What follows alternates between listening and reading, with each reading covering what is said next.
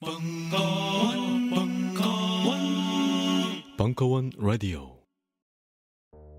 요즘 나는 책 추천을 하지 않는다. 그래도 이 책은 추천하지 않을 수 없다. 나는 딴지일보 읽은 척 매뉴얼의 애독자였으니까. 유시민. 고전은 직접 반려들어 읽는 게 가장 좋다. 그게 여의치 않으면 너부리의 읽은 척 매뉴얼을 읽어라. 읽은 척 매뉴얼은 고전들의 뒤틀린 소개이자 색다른 비평일 뿐만 아니라 그 자체로 고전과 맞먹는 유사 고전이다. 고종석. 그는 딴지일보 역사를 통틀어 가장 딴지적 글쟁이다. 김어준. 고전이 얼마나 재밌는가를 은하계에서 가장 재밌게 설명하는 책. 딴지 편집장 너브리의 고전문학 읽은 척 매뉴얼. 아직 고전을 모르는 분들께, 그리고 이미 고전을 알고 있는 분들께도 강력 추천합니다. 지금 바로 전국 서점에서 만나보세요. 딴지마켓에서 구입하는 분께는 저자 사인본을 배송해드립니다.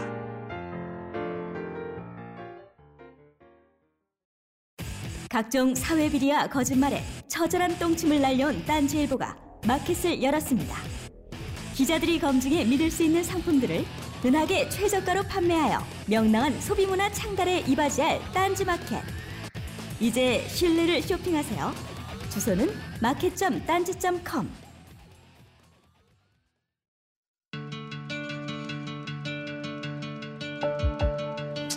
여러분들 좀 더 즐겁게 남은 여러분들의 인생 동안 단 몇 초라도 더 즐거움을, 기쁨을 가질 수 있는데 조금이라도 도움이 되었으면 합니다.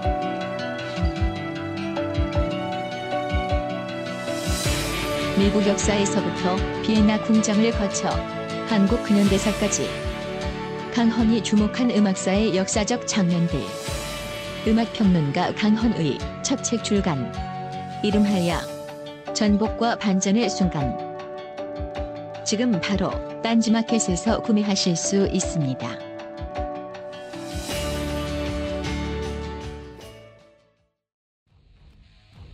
광복 칠십 주년 기념 메가 릴레이 특강. 국가란 무엇인가? 천정환, 대중지성의 성장과 군사독재 이 부, 이천십오년 십일월 삼십일 강연. 네, 고맙습니다. 이게 잘 훈련된 관객 같은 느낌이네요. 이렇게 막 슬레이트 치니까 박수 치시고. 네, 그런 과정들인데요. 삼십 하국에서 사십 하국, 오십 하국에 이르는 기간, 그러니까 고도 경제 성장 기간이죠. 이때 있었던 일들 중에서 이제 문화사적으로 또 아까 말씀드린 지성사적으로 의미 있는 사건들만 이렇게 간단하게 써봤습니다. 그래서 뭐 육십일년에 뭐 티비 방송이 본격화되었다, 뭐 이런 일들, 뭐 이게 뭐 군사정권의 크리스마스 선물, 뭐 그래서 육십일년 겨울부터 본격적으로 시체, 그 티비 방송이 시작됐거든요. 뭐 그런 일이라든지 육십팔년에 국민교육헌장 이 나와서 사실상 전체주의적인 국민교육 뭐 이런 것들이 됐다. 그리고 이제 과학기술교육이 확충됐다. 뭐 이렇게 실제로 현장에서 일할 고급 기술 인력 같은 것이 경제성장과 함께 많이 필요했던 거죠. 뭐 그런 일들. 그다음에 사십 하국 때는 이제 칠십년대 초부터 강남 개발이 시작됐고, 어 칠십사년에 고교평준화가 선포가 되었고, 경기고, 휘문고 같은 학교들이 강남에 이전하기 시작했어요. 그래서 이제 이때부터 팔십년대 초까지 걸쳐서 이제 강남 교육특구가 형성되었고, 이제 강남의 교육특구라는 것이 사실은 아까 말했던 바처럼 계급재생산, 교육을 통한 계급재생산의 기제에서 되게 상징적인 공간이잖아요. 그런 공간이 처음 형성되었다, 이런 거고. 아까 나왔던 대로 봤고, 칠십육년, 칠십칠년에 재밌는 일들이 있던데, 보니까 이제 그 대학 교육을 원하는 엄청난 규모의 인구가 있는데, 근데 그 인구가 뭐냐면 소위 이제 오십팔년 개띠를 정점으로 한 전후 일차 베이비붐. 그러니까 우리나라에서 어떤 해에 가장 많은 아이가 태어나는지 아세요? 그러니까 전체 우리나라 인구 인구 그 분포 가운데에서 어떤 연도에 태어난 사람들이 가장 많습니까? 어? 이거 어떻게 하셨죠? 네, 말씀 칠십일년에 태어난 가장 많죠. 그 전후에 태어난 가장 많고, 근데 그보다는 적지만 오십팔년 개띠란 말이 유행하는 이유가 어, 유행어처럼 된 이유가 이제 그때 태어난 베이비붐 세대인데 이 사람들이 대학을 가야 되는데 대학을 갈 수가 없는 거죠. 대학 문이 좀 좁아가지고. 그래서 한 해에 수십만 명의 재수생이 발생했어요. 그래서 그때 칠십육 년인가 칠십칠 년인가에 그 박정희 각하께서 그 각 부처 연두 연두 순신가 뭐 보고 받을 때 뭐 야 재수생이 많아서 애들이 어 방황하느라고 낮에 낮부터 담배 피고 당구 치고 재수로라고 있었대요. 재수로. 그 서서문 쪽에 재수로에서 애들이 방황하고 그렇다는데 그 대책을 마련해라 이렇게 해서 그 한 해 동안 전체 한국 사회가 재수생 문제 어떻게 될 것인가를 열심히 막 토론을 했었어요.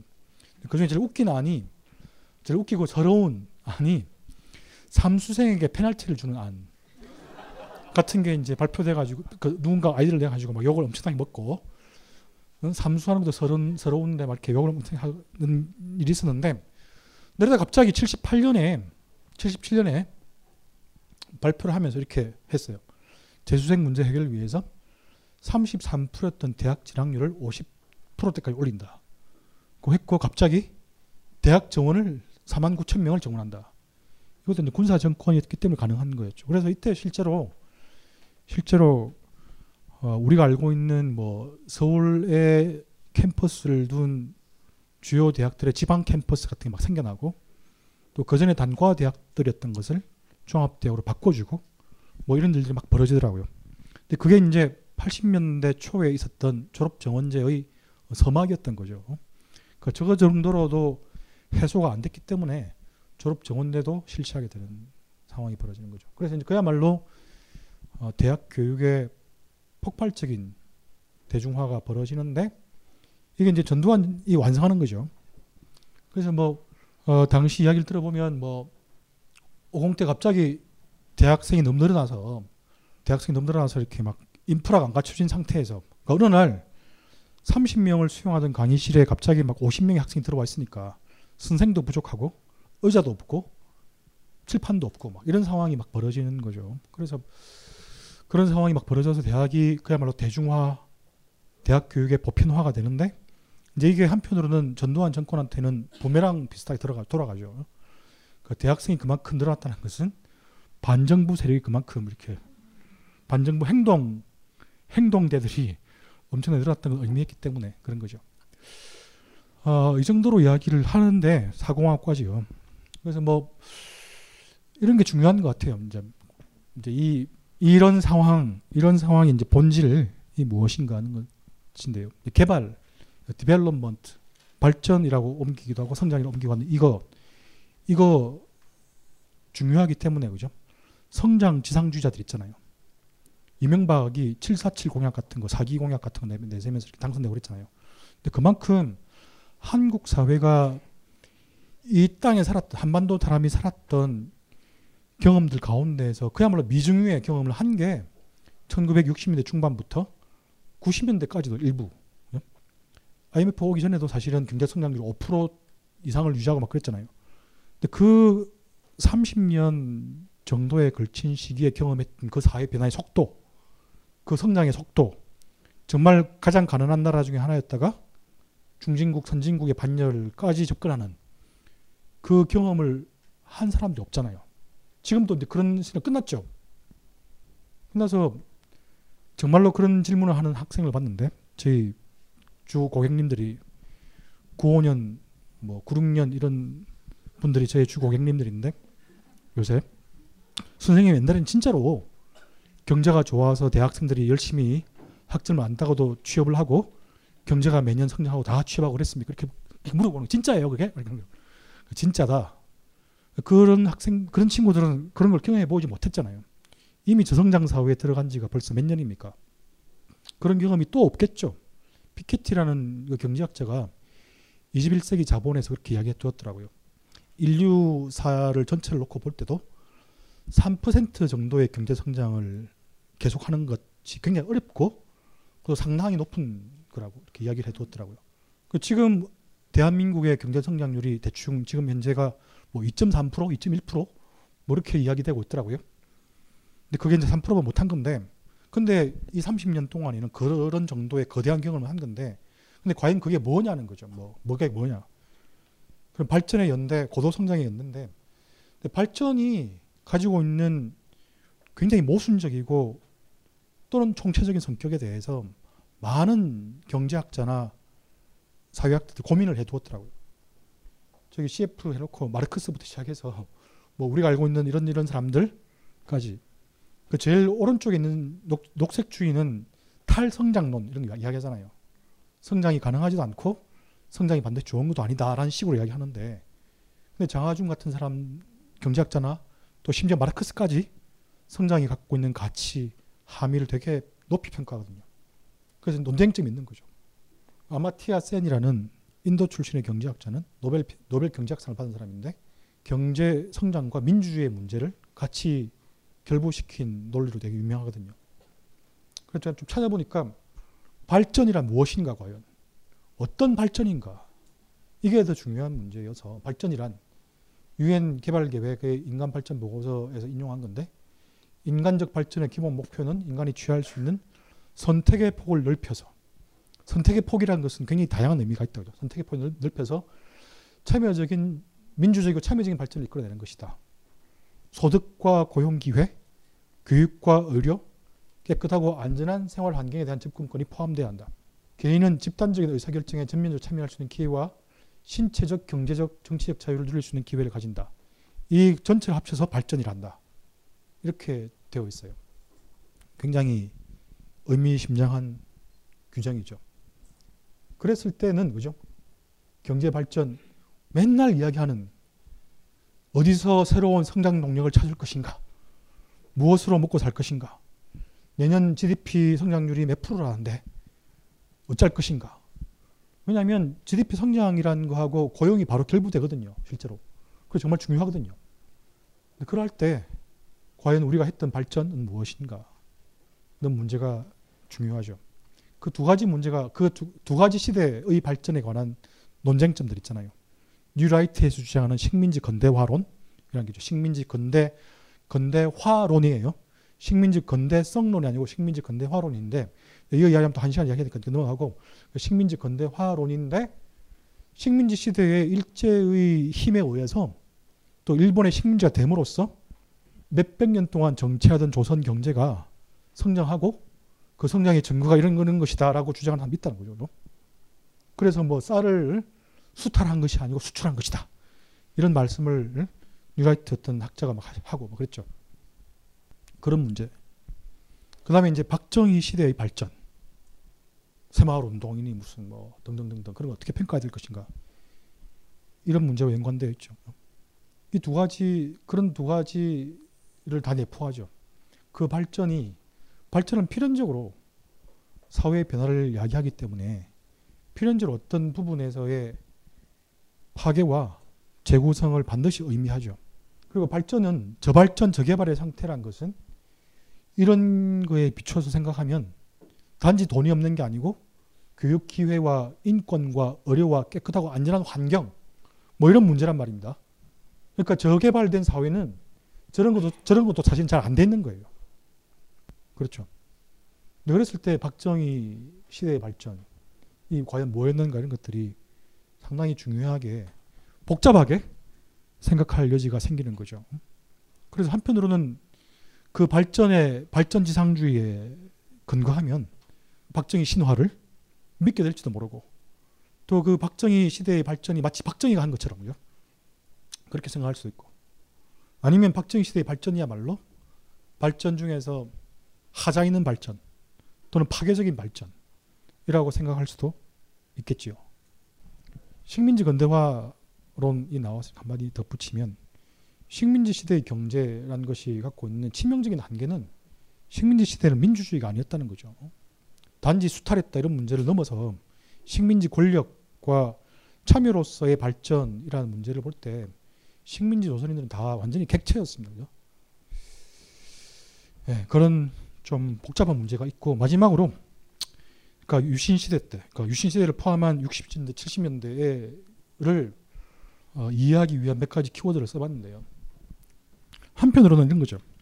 흥미롭게도 말입니다. 일제 때도 윤치호라는 한국 최초의 친미 지식인 비슷한 사람이 남겨놓은 일기 같은 걸 보면요, 조선 사람들이 식민지 시대를 살던 조선 사람들이 맨날 모여서 데모 비슷한 하고 있어요. 그 데모라는 건 뭐냐면 실외 데모는 일본이 굉장히 싫었기 때문에 안 했는데 그 대신 실내 집회 같은 건 허용을 해준 측면이 많은데 맨날 모여서 뭘 이야기하냐면 우리 마을에 길 좀 닦고 학교 좀 세워달라 뭐 이런 이야기를 맨날 모여서 하고 그걸 총독부에 청원하고 뭐 이런 일들이 막 벌어지고 있어요. 계속. 뭐냐면 일본의 통치를 좋아하진 않았지만 근대화를 좋아한 거예요. 근대적인 발전하는 것, 학교에서 배울 기회가 있는 것, 도로가 놓이는 것, 전기가 들어온 것 이런 걸 좋아한 거죠. 조선 사람들. 그런 것에 유비될 수 있을지 모르겠는데 우리 대중은 그죠? 우리 대중은 한편으로는 이런 발전에 그게 아까 말했던 대로 단지 박정희식 경제 성장이 아니고 발전, 총체적이고 참여적인 의미의 발전이라는 것을 생각해 볼 때 그 발전의 사실은 굉장한 주체였다는 거죠. 왜냐하면 학교 교육을 하기 위해서, 좀 더 나은 삶을 위해서, 좀 더 인간적인 고귀함을 누리기 위한 방편으로 교육의 기회를 원하고 서울에서의 생활을 원하고 도로가 놓이기를 원하고 지붕이 개량되기를 원하고 이런 것들을 이 거대한 어떤 동력을 만들고 있었던 거죠. 그 동력을 그 동력을 박정희가 어떻게 보면 횡령한 거라서 할 수도 있겠고 그 동력 위에 올라탄 것이라고 할 수 있겠죠. 그런 이야기고요. 아 그리고 칠십 년대가 되면요. 이건 약간 다른 측면에서 이야기해서 약간 어떨지 모르겠는데 민중주의, 강력한 민중주의가 형성됩니다. 그래서 이제 이 민중주의란 말은 뭐 포퓰리즘, 인민주의, 대중주의 이런 말로 옮겨지는데 어, 칠십 년대 중반에 저항운동에 그러니까 팔십 년대를 가능하게 만들었던 저항운동의 씨앗들이 막 뿌려지거든요. 이렇게. 근데 그 씨앗들은 자발적인 근대화 동원과 또 다른 측면에서 민주화라는 아까 만약에 이런 개념이라면 저는 육십 년을 묻다라는 책을 쓸 때 제일 중요하게 생각했던 게 그런 거였거든요. 민주화 세력과 산업화 세력이 경쟁한다. 민주화와 산업화를 동시에 달성한 게 우리가 이룬 업적이다. 이렇게 말을 하면서 사실은 사실상 그런 말들의 주체는 독재를 옹호했거나 독재에 참여한 사람들 그런 말 했는데 김종필 같은 사람이 민주화와 근대화라는 것이 다르지 않은 과정이고 그것이 얽힌 과정이었기 때문에 뭔가 복잡한 상황들을 만들어냈다는 것이 중요하다고 보거든요. 발전의 총체적인 의미도 그러하죠. 이 발전은 아까 말했던 대로 개발이란 말과 구별되지 않는 영어 단어의 번역입니다. 그래서 민주주의에 관한 새로운 차원의 아이디어와 새로운 차원의 어떤 실천 같은 것이 막 벌어지죠. 아까 뭐 그 혹시 그거 보셨는지 모르겠는데 그 여기 나오는 신경숙, 김진숙, 석정남 네, 이런 이름들이 잠깐 나오죠. 이 다 아는 이름인가요? 신경숙은 그 신경숙입니다, 그죠? 그 이번 여름에부터 시작해서 이렇게 한 거. 이 김진숙은 팔십오 크레인에서 농성했던 민주노총 지도위원인 그 양반이죠. 소금꽃 나무라는 책을 남겨둔.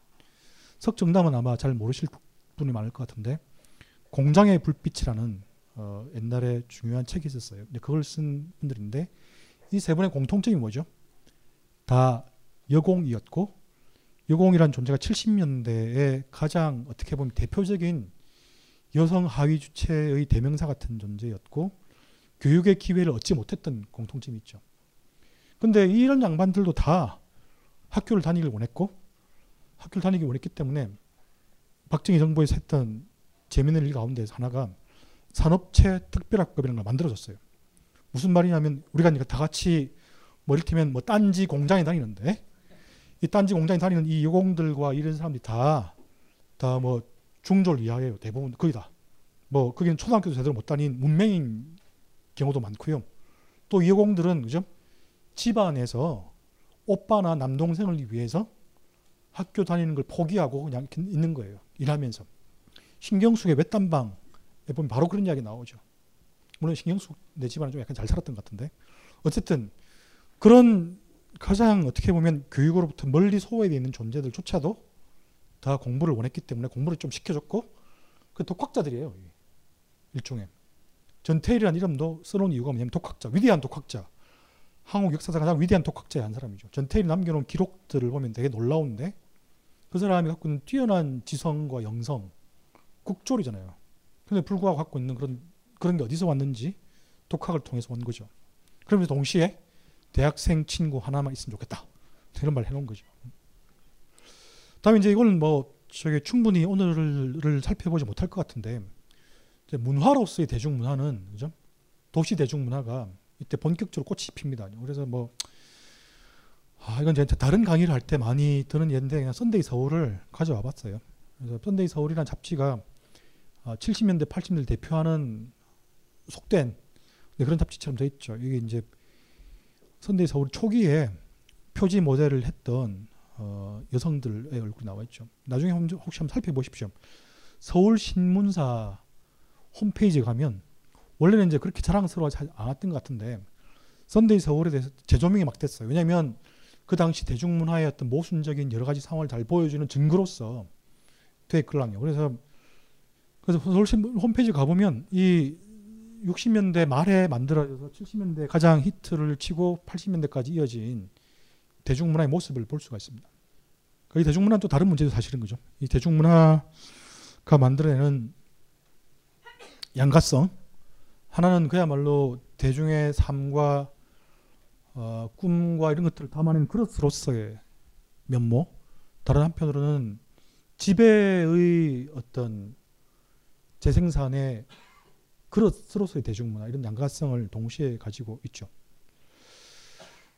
군사독재와 대중지성이라는 두 가지 키워드를 가지고 이야기를 했는데 충분한 이야기가 된지 잘 모르겠습니다. 일단 이 정도로 말씀을 드리고 어, 정윤수 선생님과의 대화 과정에서 뭔가 좀 더 보충될 수 있도록 하겠습니다. 고맙습니다. 네. 굉장히 준비가 잘 됐지 않았습니까? 박수 같은 데서는. 아, 예. 정말 잘, 잘 훈련된, 잘 조직된 관중인 것 같습니다. 관객인 것 같습니다. 네. 오늘 이제 그 한 두 시간여에 걸쳐서 풀어주신 말씀을 이제 매듭을 지어가면서 이제 제가 우선 질문을 몇 가지를 드리는 게 여러분들께서 가이드가 에, 되실 수 있을 것 같습니다. 먼저 방법론적인 이야기를 좀 하지 않을 수가 없는데 아까도 이제 레이먼드 윌리엄스 같은 문화 연구에 대해서 이렇게 말씀하셨고 오늘 어, 천구백육십 년을 묻다 내지는 어, 에, 미리 읽으신 분이나 아니면 오늘 책으로 이렇게 보신 분들은 이렇게 에, 앞에 몇 페이지는 아마 이렇게 보셨을 것 같아요. 거기 보면 이제 문화적 전환이라는 그런 언급을 하고 계십니다. 이게 단지 그동안의 국가나 일상생활을 살펴보는 데 있어서 어 이렇게 문화적인 관심과 호기심을 가지고 본다라는 측면을 넘어서서 굉장히 중요한 학문적 방법론이 되겠는데 국가를 이해하는 문화적 전환 내지는 사회를 이해하는 문화적 전환이라는 게 한 십오 년 내지 이십 년 정도 전개된 걸로 이해가 되고요. 그것이 하나의 학술 개념이나 방법으로 오늘날 특히 한국 사회를 이해하는데 어, 한, 어, 여러 가지 중요하겠지만 어, 중요한 하나의 그 프리즘이 될 수 있는 이유에 대해서 조금만 더 설명을 해주신다면요. 예, 좀 전문적인. 어, 아, 우리 저 청중분들이 예, 되게 예, 전문적인 예. 집단지성으로 다 되어 있어서. 예, 예. 네. 그 문화적 전환은 일단 두 가지로 두 가지 측면에서 문화적 전환을 말씀드리면 이런 거죠. 그러니까 이를테면 문화적 전환이란 말은 문화에 주목하는. 문화라는 것에 주목하는 연구나 역사 서술의 방법 또 그런 전 그런 식으로의 이동 이런 걸 이야기하는 건데 우선 역사학에 있어서는 이런 거죠. 이렇게 이를테면 아까 삼일 운동 이야기 잠깐 나왔는데 그 이전과 같으면 삼일 운동에 대해서 어떻게 공부를 했냐면 삼일 운동이 언제 어디서 누군가들에 의해서 일어났고 또 수원 지역, 수원 지역, 용인 지역 안성지역 삼일 운동이 되게 중요하거든요. 왜냐하면 삼일 운동 때 칠천여 명의 조선인들이 죽는 동안에 일본인들은 세 명인가 다섯 명밖에 안 죽었어요. 근데 그 안성지역에서 죽었어요. 그래서 뭐 이런 이야기라든지 안성지역에서 학살이라든지 뭐 이런 식의 운동과 정치 자체를 더 관심을 두고 연구해왔던 게 한국사 연구였던 거고 그래서 그랬는데 이제 만약에 문화적 전환이면 아까 제가 말했던 것처럼 삼일 운동의 문화적 기원을 한번 살펴보는 거죠. 이를테면 어떤 식의 문화적 상황이 존재했고 문화적인 저항이 어떻게 가능했기 때문에 그런 조선 농민들이 대거 참여할 수 있었는가. 그때 삼일 운동 때 삼일 운동 관련해서 제가 쓴 논문이 소문, 경문, 신문, 방문 아니 소문, 방문, 신문, 경문이라는 논문을 썼는데요. 근데 이 삼일 운동 시기에 네 가지 미디어에 대해서 이야기한 거거든요. 그 삼일 운동이라는 사건은 흥미롭게도 이월 말에 임금이 죽고 난 뒤에 고종 인산을 지내기 위해서 올라왔던 사람들한테 민족주의 세력이 천도기로 위시한 민족주의 세력이 퍼뜨린 사건인데, 근데 이제 그 당시는 인터넷도 없고 신문도 제대로 안 됐고 신문도 보는 사람도 없는데 어떻게 퍼져나갔을까고 했는데, 그때 이제 소문, 왕이 죽었다더라, 왕이 독살됐다더라 뭐 이런 식의 소문을 통해서 번져나갔고, 서울에 서울의 왕의 장례에 참석했던 사람들이 경부선 라인 있잖아요. 그때 경부선이 있었거든요. 경부선 연선 라인을 중심으로 삼일 운동이 먼저 일어났어요. 서울에서 보고 와서 이야기를 퍼뜨린 시간과 격차인 거죠. 아무튼 그런 식으로 연구를 하기 때문에 미디어라든지 이데올로기라든지 또는 지성이라든지 이런 게 중요하게 되는 거죠. 이제 제가 아까 뭐 조선의 산하의 풋볼을 차라라는 책을 쓰면서 쓰게 된 이유도 그런 거였는데, 제가 이제 그 근대의 책 읽기라는 책을 쓰고 난 뒤에 어 어느 잡지에서 이제 근대 문화와 오늘날의 문화를 이제 비교하면서 책을 쓰게 됐는데, 어 글을 쓰게 됐는데 이천 이천사 년 아테네 올림픽 때가 돼가지고 책을 쓰려고 보니 뭘 쓰려고 보니까 뭘 쓸 게 없는데 과연 올림픽이 뭐였을까 이런 생각을 하게 되고, 조사를 해보니까 천구백삼십육 년 베를린 올림픽이 올림픽 전체 역사에서 굉장히 중요한 사건이거든요. 그 나치가 자기 세를 과시하기 위해서 엄청난 규모의 대회를 열고 나치가 막 했는데, 그때 대단한 사건이 벌어졌던 게 뭐냐면 마라톤이라는 올림픽의 꽂힌 종목에서 한국인이, 조선인이 일 등, 삼 등을 하잖아요. 기록을 막 세우면서. 아, 아, 아시죠? 누군지 그죠? 일 등 한 사람 손기정이고 삼 등 한 사람 남승용이라는 사람이었고, 손기정은 신의주의 가난한 집안의 아들인데 이 사람이 갑자기 마라톤에서 일 등 한 거죠. 그래서 막 신드롬이 일어나요. 막 마라톤 막 마라톤 붐이 일고 막 애들이 막 뛰어다니고 막 뭐 손기정으로 연극도 만들고 막 노래도 막 지어서 만들고 막 이렇게 하는 뭐 그런 신드롬이 벌어지는 경우들 많지 않습니까? 근데 이걸 연구를 안 해놓은 거예요, 우리 역사학에서. 그래서 제가 그래서 책을 썼는데, 그런 것들이 문화적 전환이고, 한편으로는 역사뿐만 아니고 이제 문학에서도, 문학은 그 전까지 있는 텍스트, 문학 작품 자체와 그 문학 작품을 만들어낸 천재로서의 작가, 이런 개념에 주목하고 집중했는데, 문화적 전환이 이루어지면서는 그 문학을 만들어내는 문화적 조건들, 미디어와 뭐 문맹과 또 문학 주변을 둘러싼 글쓰기의 어떤 지형과 이런 것들을 연구하는 거죠. 예, 그런 걸 문화적 전환이라 하는데 네. 예, 너무 길어지게 안 그래서 일단 예. 어 길어지면 안 되는 게 그 손기정 남승용 어, 이 말씀은 제가 다음 주에 하려고 어, 나름대로 그 피피티까지도 준비하고 레니 리펜슈탈의 그 에, 화면 분석까지도 하고 있는데 선생님께서 해주시면. 다음 주에 다 들은 얘기인데 이렇게 되면 안 되니까 그 어 그 선생님 책이 이제 그 제목이 바뀌었죠. 조선의 사나이가 풋볼을 차라가 제목이 바뀌지 않았습니까? 네, 개정판을 내면서 제목을 바꿨습니다. 네. 제목이 바뀐 저는 초판을 갖고 있어서 제목이 뭘로 바뀌었죠?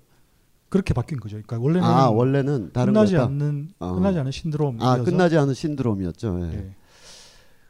어 거기 보면은 이제 그 제가 선생님께 질문을 드리고자 하는 게 있는데, 그 천구백이십, 삼십 년대 일제가 조선의 청년들에 대해서 이제 스포츠로 하나의 그 국민 만들기가 되지 않습니까? 국민 만들기가 되고 어 이 차 대전 때문에 이렇게 다 잘 안 됐지만 그들의 기획이 좀 수포로 돌아갔지만 어쨌든 베를린 올림픽도 있었지만 천구백사십 년 월드컵에 대비해 가지고 올림픽 예, 예 월드컵에 그 올림, 나가 예. 네, 나가기 위한 거기에 여섯 명인가의 선수들이 조선인으로 이렇게 채워진 그 과정에 대한 설명을 하시면서 일본 사람들이 일, 일종의 그 만들어 만들어낸 어떤 신체랄까 만들어진 국민론이랄까 그런 어떤 강한 신념을 가지고 일본이 타라 입구를 성공하고 팔아입구라는 근대적 신화에 의하여 우리가 강력한 어떤 대일본 제국의 힘을 가지고 있다라고 육체적으로 입증을 받고 싶은데, 이거 조선의 청년들한테 축구를 해도 지고 마라톤을 해도 지니까 세계대회를 그럼 조선 청년들을 안 데리고 나가는 것보다 이 친구들을 내지인을 하나의 그 자기 내선일체라는 신념으로 하나를 조직을 해서 이 친구들이 나갈 때 조선이 식민지 조선 청년들이 우리를 대신해서 나간다라기보다는 일본인이 나간다라는 신념을 굉장히 강화시켜서 이렇게 나가는 그 작동 방식이 한 십여 년 이렇게 펼쳐지는 걸 보면서 그게 단지 스포츠만의 문제가 아니라 어 그들이 살아남기 위해서 굉장한 신념과 이념을 결정적인 고비마다 많이 만들었던 것 같아요. 그것도 있고 타라입구라는 것도야말로 그냥 어 일본의 근대화의 그냥 강한 신념이었고, 어 그리고 이 차 대전 이후에 메가더에게 편지 쓰기 같은 어마어마한 신드롬 같은 경우에 어떻게든지 이, 이 전범 국가가 전범이 아닌 패전 국가로서 생존해내려는 이데올로기를 만들어내는 과정인데, 그거를 이렇게 보면 육십, 칠십 년대 박정희 정권이 새마을운동이라든지 국민 만들기라든지 동원된 체제라든지 어, 또 무엇보다도 아까 그 스포츠를 통해서 어, 일제가 국민 어, 내, 어, 내선일체를 직진화하려고 했던 신념처럼 박정희 정권 때에도 에, 국민 만들기 내지는 신체 만들기라는 것이 아침에 일어나서 막 새벽별 보고 저 새벽종이 울렸네 하고 이런 등등의 과정인데, 그것을 선생님께서 그 육십 년대를 묻다에서는 어 소설이나 영화를 통해서는 많이 이렇게 써주셨는데 육십, 칠십 년대의 국가의 신체 만들기 이 부분에 대해서 좀 더 말씀을 해주시면 좋을 것 같네요. 네. 스마트폰에 바이블 벙커원 어플이 대폭 업그레이드 되었습니다. 강좌 및 강의별 결제 기능 탑재, 멤버십 회원이 아니라도 벙커원 동영상들을 골라볼 수 있는 혁신, 바로 확인해보세요. 우리는 생각했습니다. 실외는 가까운 곳에 있다고. 우리가 파는 것은 음료 몇 잔일지 모르지만 거기에 담겨있는 것이 정직함이라면 세상은 보다 건강해질 것입니다. 그래서 아낌없이 담았습니다. 평산네이처 아로니아 친. 지금 딴지마켓에서 구입하십시오. 네. 어, 일단은 그 제 책 제목이 이제 어, 육십 년대를 묻다가 아니고 육십 년을 묻다. 천구백육십 년을 묻다로 되어 있습니다. 그것도 질문 네, 하려고 했는데 그렇죠. 네. 왜 육십 년대가 아니고 육십 년이라고 하셨는지도 아, 예. 이제 궁금하고, 왜냐하면 그렇죠. 육십일 년에 오일육이 나는 거라 그렇죠. 예, 육십 년에는 오일육도 발생하지 않은 시점인데 왜 육십 년을 묻다라고 되어 있는지도 궁금하고요. 네네.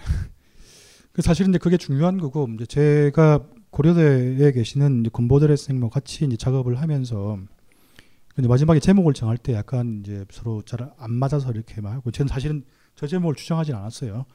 근데 이제 육십 년을 묻, 육십 년대를 묻다가 아니고 육십 년을 묻다라고 했던 이유가 뭐냐면, 아까 이제 이야기하는 과정이 좀 나왔는데 육십 년이라는 것이 갖고 있는 기점의 문제, 육십 년 사 일구, 사 일구를 통해서 육십 년대가 시작되죠.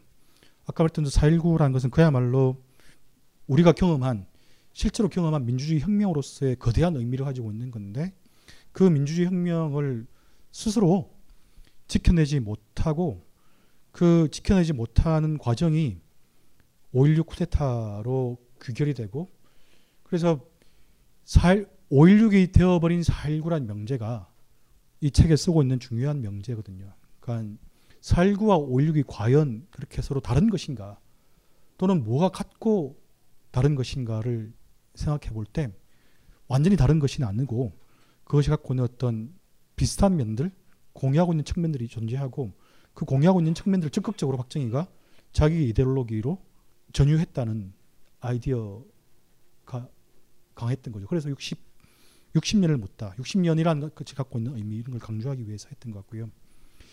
그 다음에 이제 신체는 사실은 이제 이 육십 년을 묻다는 책은 지금 여기 뒤에 판매되고 있지만 좀 읽기가 되게 뻑뻑한, 어, 두껍기도 하고 또 오늘 다룬 내용과도 좀 다른 내용들, 뭐 간첩의 문제. 굉장히 많이 팔렸어요. 그래서 조금 있으면 완판될 것 같아요. 지금 너댓권밖에 안 남았어요. 그렇습니까? 네. 감, 감사하고요. 그래서 그, 그 다루지 못한 몇 가지 문제가 있어요. 사실 뭐 영화나 대중문화의 문제도 많이 못 다뤘고 또 신체의 문제도 많이 못, 다루, 못 다뤘는데 그 말씀대로 그 국민 만들기란 과정, 그러니까 박정희 시대 때의 과정이라는 것이 새롭게 그러니까 국민, 국민이란, 국민이란 것, 국가의 이데올로기를 자기의 삶의 원리로 당연시하는 국민 교육 현장 같은 경우 가장 중요한 예죠. 제일 첫, 첫 번째 문장이 어떻게 시작되죠? 우리는 민족 중흥의 역사적 사명을 띠고 이 땅에 태어났다. 말도 안 되는 그 우리란 존재가 그냥 자연적인 존재가 아니라 이미 민족 중흥의 역사적 사명을 띠고 태어난 존재인 거예요. 그걸 초등학교부터 대학까지 다 외우게 만드는 거잖아요. 뭐 그럴 수 있죠. 이 중에 민족 중흥의 역사적 사명을 생각해 보신 분들 있어요. 그런 식으로 국가주의죠. 단지 네이션 빌딩, 민족으로서의 주체가 아니고 국가주의로 엄청나게 강하게 사람들을 포획하는 그런 식의 교육과 이데올로기를 하는 과정에서 또 남북 대결을 계속하는 과정에서 체육이, 스포츠가 상당히 중요했던 것 같고 뭐 이 부분 사실은 선생님이 훨씬 더 잘 알고 계신 부분이어서 예. 그 어, 육십 년을 묻다에서 앞부분에 보면 어, 어, 이렇게 헌사라 그럴까요? 이렇게 좀 이렇게 하는 부분이 나오는데 같이 공부하신 분들에 대한 표현도 나오지만 선생님의 지적 바탕이 되셨던 선대의 그 지적 풍경에 대해서 그거는 단지 스승이고 또 어떤 같은 학교의 선생님이고 이런 뜻이라기보다는 여기도 아마 많은 분들께서 그러셨을 텐데 김윤식, 백낙청, 뭐 김현 뭐 이런 분들에 대한 언급이었습니다. 저는 개인적으로 거기 왜 김우창 선생님이 빠졌을까라는, 저는 고일 때 김우창 선생님 책만 읽어서 왜 빠졌지라는 궁금증이 있지만 그거는 핵심은 아니니까. 근데 에, 질문은 이런 겁니다. 천구백육십 년대 그분들이 이제 이십 대 말 삼십 대에 이제 지적 작업을 쭉 하셨는데 오히려 그 책에 쓰여 있는 또 오늘 말씀하신 그런 빵과 자유의 문제도 있지만 민족주의라는 것이 이 학자 내지는 뭐 그 당대 사람들에게 굉장히 강한 것이 아니었는가. 그런데 한 사십여 년 지난 이후에 거기에 조동일 선생님이 참 포함되어 있군요. 예.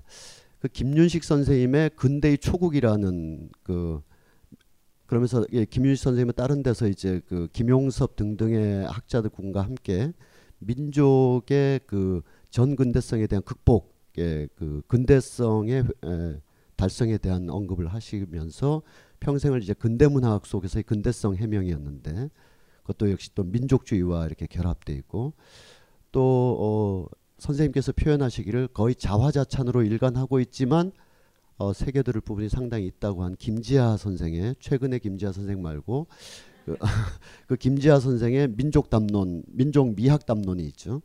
조동일 선생의 민족주의가 너무나 뭐 범위가 확장돼서 동북아론, 동북아 문명론까지 이렇게 가셨단 말이죠. 그러면 이 육십 년대의 그 일군의 그 어 이론가, 사상가, 비평가들에게 민족주의가 사십 년쯤 지난 지금 와서는 어 그 이렇게 스펙트럼이 굉장히 다양해지고 민족이라는 어떤 그 큰 이데올로기나 이 프리, 어, 프레임 안에서 이들의 지적 사상적 작업이 이분들의 작업이 어쩌면 그 이미 그때부터 분화와 고뇌가 이렇게 다 육십 년에 내장되었을 것 같은데 이 각각의 선생님들이 최근에 에 갖고 있는 어떤 민족 담론이나 근대성 근대 극복 담론이 육십 년대와 반추해 보실 때 각각의 선생님들에 대한 개인적 관계가 있으시지만 어떤 평가를 하실 수 있는지 좀 어 듣고 싶으나 그것을 그 거인들의 어깨를 뛰어넘지 않고 거인들의 어깨 위에만 있으면 또 우리가 정체되는 것 같은 것이 틀림없기 때문에 그 거장들의 어깨 위를 뛰어넘으려면 이분들을 사십 년 동안 지배했던 혹은 굉장히 어, 풀고자 했던 어, 과제, 과제 근대성의 극복 내지는 민족 과제 극복. 백낙청 선생님 우리가 이제 이중 이중 이중 모순의 체제 안에 있다고 말씀하시는데 그런 부분에 대한 의견도 좀 말씀해 주시죠. 진짜 어려운 질문인데 뭐 쉽지 네. 않은 거라고는. 네. 네. 그래서 그 뭐 오늘 시간에는 이야기를 못했지만 이제 제가 이제 시대의 말, 욕망의 문장 이런 작업을 하면서 한국의 지성사와 잡지의 문제를 좀 살폈는데요. 그러니까 말씀하신 것처럼 천구백육십 년대에 등장하거나 또 만들었던 제도와 지식의 주체들이 그러면 사십 년을 가는 거죠. 또는 오십 년을 가는 거죠. 창작가의 비평이라는 잡지가 천구백육십육 년에 창간이 됩니다. 그래서 올해 뭐 이런저런 풍파를 겪으시고 또 최근에 퇴임사를 발표하시면서 백낙청 선생이 영문학자입니다. 그죠? 영문학자가 퇴임을 하게 됐는데 그 창작가 비평이 상징적인 하나의 그거죠. 그 창비라는 상징적인 어떤 지식인 잡지면서 동시에 어 한편으로는 서구적 지성을 기반으로 하죠. 왜냐하면 영문학자고 동문학자 모든 사람들이 참여했기 때문에 그걸 기본으로 하면서 동시에 칠십 년대 팔십 년대의 민중주의와 잘 결합했던 그런 한국의 실천적 지식인 문화의 대표적인 공간이자 제도적 표현했던 장비와 같은 것이 이제 백낙청 선생 개인의 은퇴 뭐 이런 문제를 맞게 되고 있죠. 근데 이건 이게 사실은 이거는 그냥 한 개인의 은퇴 이상의 것의 의미를 갖고 있다고 저는 생각합니다. 어, 이제 그게 이제 앞으로 어떻게 될지는 좀 더 지켜봐야 되겠지만 그런 의미를 갖고 있는 것 같고요. 이제 말씀하신 그런 그 사일구 세대라는 존재들인데 동칭해서 그러니까 아까 말했지만 한 시대에 벌어진 어떤 혁명이라는 것이 갖고 있는 거대한 의미가 단지 정치체를 바꾸거나 독재자를 쫓아내거나 하는 게 아니고 문화 전체를 근저에서부터 이렇게 바꾸는 힘이 있거든요. 그때가 되면 남녀가 더 평등해지고 어른과 아이 사이가 더 평등해지고 교수와 학생 사이가 더 동등해지고 이런 효과들 같은 것도 다 혁명의 문화적 효과로서 발생하는데 근데 그 한국에서는 그 문화적 효과가 되게 중요한 것이 세대 형성이었거든요. 그 사일구 세대가 같이 공유한 민족주의적 아이디어 그러니까 사일구 혁명이 어떤 면에서는 민족혁명이었던 거죠. 문화적으로는. 그래서 한편으로는 외국 문학을 전공하거나 외국 이론을 전공한 사람들이 있는데 지금 같으면 있을 수가 없는 상황이죠. 그 김현이라는 돌아가신 비평가는 불문학을 전공했는데 한국 문학사를 썼거든요. 그만큼 강한 민족주의적 지향성과 또 그런 지적 기반이 있었다는 건데 근데 그거를 위시한 그 사일구 세대가 만들어서 어떤 어떤 지적 기반이 또 그것은 어 저희 이제 문학연구나 문학판에서는 한 사십 년 정도 유지됐던 근데 그런 거대한 어 판이죠. 판. 일종의 판이고 아까 선생님 표현하신 어깨죠. 그 어깨 위에서 전개됐던 것들이 어 소위 이제 근대문학의 종언 또 근대문학 제도의 어떤 전변 때문에 바뀌고 있는 것이 아닌가 하는 생각을 해보았고요. 근데 그런 측면에서 그 세대가 그만큼 오랫동안 한국 문화와 한국 지식계의 대표자 역할 같은 걸 할 수 있었던 이유가 그들이 혁명의 주체, 봉기의 주체, 문화적 봉기기도 했고 정치 봉기도 했던 주체였기 때문에 가능했던 거거든요. 근데 이건 다시 또 생각해 보면 뭐 저나 선생님이나 이제 그 소위 이제 팔십육 세대의 한 사람일 가능성이 높은데 팔십육 세대가 갖고 있는 그, 그 징걸맞은 그런 좀비 와 같은 그런 생명력 또 아마 팔십육 세대가 경험했던 그런 시대적인 상황과 그들이 그들이 실제 그때 그 당시의 어떤 한국 사회의 민주화의 제대로 된 주체였는지는 잘 모르겠지만 어쨌든 그걸 전유한 문화적 힘 같은 데서 아마 비롯될 것이에요. 그래서 그런 부분을 젊은 세대들은 반드시 경계를 해야 되고 또 물리쳐야 된다고 생각합니다. 예. 딴 이야기를 했네요. 마지막. 네. 제가 마지막 질문만 드리고 이렇게 질문하실 자유롭게 손을 드셔서 편하게 질문하시면 되는데요. 그 어, 선생님께서 경향신문에 연재하고 있는 경향신문 한겨레 신문에 연재하고 있는 일종의 그 지성과 책의 문화사 아, 아, 이렇게 그 잘 읽고 있고 또 경향신문에서도 김호기 선생님이 또 여러 선생님들과 더불어서 광복 칠십 주년에서 아마 저널에서는 뭐 십 년 단위로 그런 걸 많이 하죠. 오십 주년, 육십 주년 해서. 근데 그 중에 칠십, 어, 제가 그 두 분 선생님이 아니고 다른 특집에서 봤는데 칠십 년대 청년 문화에 대한 음, 글을 쭉 읽게 됐습니다. 그 읽으면서 굉장히 문제가 많다라고 느꼈어요. 그러니까 말하자면 그 칠십 년대라는 굉장히 복합 적이고 도시 변화나 민중 이동의 변화, 인구 이동이 막 급변하게 벌어지고 있는 칠십 년대라는 다양성을 그 그 어 청바지와 통키타와 그런 걸로 이렇게 딱 요약해서 설명하시더라고요. 그때 낭만 낭만도 좀 있었고 또 이렇게 장발 단속이나 문화 단속, 검열 이런 게 있어서 이렇게 가수들이 금지곡이 좀 많이 나오고 그래서 고통스러웠다. 칠십 년대 그런 시대였다.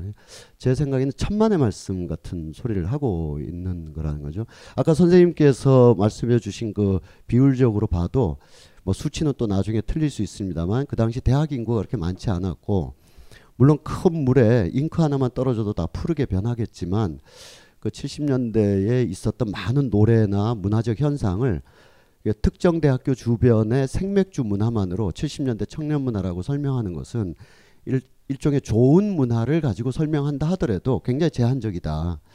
제가 그 어느 어느 기록을 이렇게 보니까 조금만 영등포나 청량리 같은 조그만한 그 어, 조금만 그 대학가를 넘어서는 부도심권으로 가면 이를테면 이장희나 윤형주 같은 노래를 틀면 사람들이 다 싫어하는 거예요. 자기 노래가 아니기 때문에. 자기 노래들은 대개 뭐 어, 이렇게 저 윤수일 같은 노래 이런 거니까. 그러니까 노래에서부터 이미 그 문화적 당파성이라고 하면 좀 센 말일까요? 자기 문화가 아닌 것에 대한 거부감이 발생하는데 다시 정리해서 말씀드리면 우리가 육십, 칠십 년대 문화를 정리하고 할 때 엘리트들의 지적 모색과 당대 정치 권력과의 팽팽한 긴장과 이런 걸 통해서도 설명이 가능하지만 그것이 지나칠 경우에 이렇게 대학가 중심의 논쟁이나 대학가 중심의 문화 풍경을 가지고 그 시대의 습속 전체를 설명해버릴 우가 있지 않을까. 거기 그 안에서 빠져나가는 수많은 삶들, 수많은 문화들은 다 채로 걸러지지 못한 채 그냥 다 빠져나가고 이 연구를 하고 있는 사람들의 자기 정체성, 대학가 문화 주변의 뭐 노래들, 음악들, 술집 풍경들로 그 시대를 회고할 경우 한 시대가 굉장히 그 좁게 묘사되는 건 아닐까 이런 우려가 있는데 어떻게 생각하시는지. 네, 아니 너무 아니 그렇게 바로 이렇게 아 뭐 이렇게 바로 말씀하지 않으셔도 되고요. 네. 같은 같은 고민을 같이 나누고 있기 때문에 네, 아니, 네. 지적해 주신 바와 같고요. 그러니까 실제로 역사를 문화사나 특히 지성사를 기술할 때 저는 이제 그런 연구를 하고 있는 사람이긴 하지만 말씀대로 이제 그런 엘리트 위주로 기술할 가능성이 상당히 높죠. 왜냐하면 그게 눈에 띄고 또 그게 이제 어떤 뭔가 선도성을 갖는다고 생각하기 쉽기 때문인데, 근데 실제로 이제 그것과 별도로 두 가지 문화가 있죠. 이를테면 예컨대 대중문화라는 게 있죠. 대중문화는 이제 전체 계층이 다 다 향유하는 무엇인데, 그러니까 이를테면 통불생이라고 요약되는 칠십 년대 청년 문화도 대중문화의 일부이고, 뭐 세시봉도 대중문화의 일부이면서 동시에 뭔가 엘리트가 만들어온 대중문화인 거죠. 근데 대중문화는 근데 되게 재밌게도 대중문화 자체가 갖고 있는 폭 자체가 커서 대중문화 가운데 더, 더 엘리트에 가까운 것도 있고 아닌 것도 있고 이렇게 중층으로 이렇게 구성된다는 걸 말씀드리고 싶고, 그 다음에 이제 그리고 결부 그 별도로 별도로 이제 저층의 문화나 하위 문화가 있죠. 항상 그 하위 문화도 역시 대중문화와 교집합을 가지고 있으면서 동시에 다른 독자성이나 다른 뭔가를 만들어내는 의미망들이 있는데, 근데 그걸 다 같이 묘사를 하거나 다 같이 보려는 노력들이 아무래도 말씀대로 연구자들이나 뭐 학자들이란 존재 자체가 자기 발이 이미 거기 꽂혀있기 때문에 그런데 시야를 잘 못 두고 있죠. 근데 저희는 어쨌든 어 칠십 년대, 팔십 년대, 구십 년대까지 사실은 그러니까 이 한국 사회에서 민중문화라는 것, 민중문화와 민중문화의 독자성 같은 것이 칠십 년대에 형성되기 시작해서 구십 년대 중반까지 가는 거죠. 단지 팔십 년대가 아닌 거죠. 그 역사상 자체를 교정할 필요가 있다 보여지는데, 근데 그런 것에 대해서 좀 더 많이 이야기하고 공부하고 해보려고 합니다. 예. 그런 점에서 아까 썬데이 서울이 딱 열렸으면 더 많은 말씀을 더 주셨을 것 같은데 혹시 궁금한 어떤 거라도 괜찮으니까요. 네. 그 말씀 잘 들었습니다. 그 천구백육십 년대는 솔직히 제가 태어나기도 전이라 잘 모르겠고 그래서 저는 좀 지금 현대의 대중지성과 대중문화에 대해서 좀 질문을 드리고 싶어요. 그 현대에 좀 정보화가 진행되면서 그 정보를 수용할 수 있는 창구는 넓어졌지만 저는 그 콘텐츠는 대단히 연성화되었다고 생각을 해요. 적어도 옛날에는 되게 문자문화 중심으로 그 문화가 퍼졌잖아요. 뭐 창작과 비평문화까지 성인물과 사상, 월간 말 그런 것들 지면상에서 좀 적어도 엘리트 중심적인 해퍼도 수준 높은 논쟁을 벌였고 일부 좀 중산층 지식인들도 거기에 참여하고 했는데, 지금은 분명히 콘텐츠 그 창문 넓어졌네. 되게 스마트폰 딱 그 지하철 갈 때 스마트폰으로 볼 수 있는 정도의 콘텐츠, 그것도 문자가 아닌 사진이나 동영상 중심으로의 콘텐츠가 유통이 돼서 좀 깊이 있는 사유를 할 시간이 부족해진 게 아닌가 싶고요. 또 그 대중들끼리 소통을 하더라도 그것이 약간 하버마스식의 공론장보다는 오히려 그 자신 자신과 동일한 의견을 가진 사람들의 그런 패거리를 확인하는 정도에 머무르고 있지 않나 생, 어, 생각이 들어요. 그래서 과연 이게 현대의 대중 지성이 발전하고 있는 게, 발전하고 있는 것인지 아니면 오히려 더 퇴보하고 있는 것이 아닌지 여쭙고 싶고요. 그리고 그 짤막하게 그 요즘 되게 응답하라 시리즈 혹시 아시는지 모르겠는데 되게 좀 과거 회고적인 그런 드라마가 유행하고 있는 것에 대해 좀 이게 어떻게 평가를 하시는지 궁금합니다. 예, 그 응답하라 천구백팔십팔이 갖고 있는 문화적 폭발력이 상당히 큰 것 같더라고요. 근데 저도 이제 그, 그 즈음에 이제 대학을 처음 어, 들어갔고 또 이제 거기 묘사되고 있는 문화적인 소품들 또 그 비지엠들을 어, 정말로 새록새록 이렇게 느끼면서 이렇게 볼 수밖에 없고, 또 이렇게 뭔가 저희 또래들이 모이면 꼭 그런 이야기 막 하는 거예요. 그래서 뭐 며칠 전에 어떤 팔십육 학번인 어떤 두 사람의 그 제 동료들을 하고 저녁을 먹다가 한 사람이 실제로 쌍문동 출신인 거예요. 그래서 이제 그 양반이 아, 쌍문동에 저런 거 없었다고, 그 쌍문동의 과거를 묘사한 것 같다고 이렇게 말하니까 다른 양반이 난 면목동 출신인데 무슨 소리냐고, 우리 동네는 똑같더라고 막 이렇게 막 주장하는 거 봤는데, 이제 그런 식으로 그 회고되는 과거에 대해서 어, 사람들이 정말 재밌어 하면서 그 과거를 어, 뭐랄까요, 그 과거를 환기하는 그런 상황이 있는 것 같아요. 당연히 너무나 동화 같고 너무나 목가적인 그런 거로서 그 골목 공동체라고 할까요? 그러니까 거기 그게 이제 그게 재밌는 게 그런 거잖아요. 그 응답하라 팀이나 작가들이 갖고 있는 세계관이 상당히 재밌는데, 그 양반들한테는 가족, 친구, 연인, 이웃, 세 경계가 흐릿하거나 없는 거예요. 그런 존재들인 거죠. 그런 존재들이 막 그 제일 좀 재밌기도 하고 막 이상한 장면이, 그 고등학생 네 명이 같이 이렇게 방에 누워가지고 여학생까지 포함된, 누워서 이렇게 어릴 때부터 자랐기 때문에 누워서 이렇게 막 배를 깔고 뭐 책을 보기도 하고 뭐 라면을 먹기도 하는 장면이 나오는데, 아마 이제 그런 목가적인 공동체 와 같은 것을 환기하고 싶은 뭔가가 우리 안에 있는 것 같아요. 그래서 뭐 그거는 뭐 좋다 나쁘다 평가하기 힘든데, 근데 어쨌든 그 드라마가 저는 그렇게 썼습니다. 제가 이제 페이스북을 하는데 그걸 처음 두 회를 보고 난 뒤에 아 약간 충격도 받고 또 거기서 회상하고 있는 장면이 너무 재밌어가지고, 팔십팔 년 올림픽에 대해서 이야기하는데 그 덕선이가 올림픽 피켓걸을 하게 되는 과정이 이렇게 묘사되는데, 그 제가 그때 당시 대학생이었는데 한 번도 제대로 진지하게 팔십팔 올림픽이 한국과 남한에 있어서 무슨 의미가 있었는지, 또 실제로 한국이 노태우 정권이 추진한 북방 외교와 올림픽 무슨 관계가 있었는지, 이런 막 거창한 주제들에 대해서 막 생각해 봤는데, 근데 금방 말씀하셨던 것처럼 바로 그런 주제, 실제로 올림픽이란 거대한 사건이 실제로 일상을 살아가던 되게 평범한 한국 사람들한테 미친 영향이 무엇인지 한번 제대로 생각해 본 적이 없는 거예요. 제가 그때 촌에서 올라와서 서울에서 이렇게 대학생으로 살고 있었음에도 불구하고 그 이유도 막 생각해 봤거든요.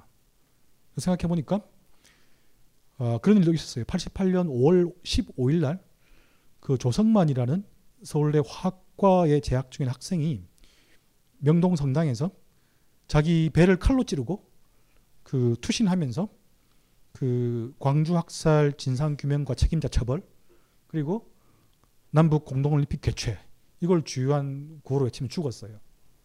근데 그때 이후에 제가 약간 뭔가 이렇게 환상 같은 거에서 이렇게 뭔가 깨어나든지 아니면 약간 삐진 것 같아요.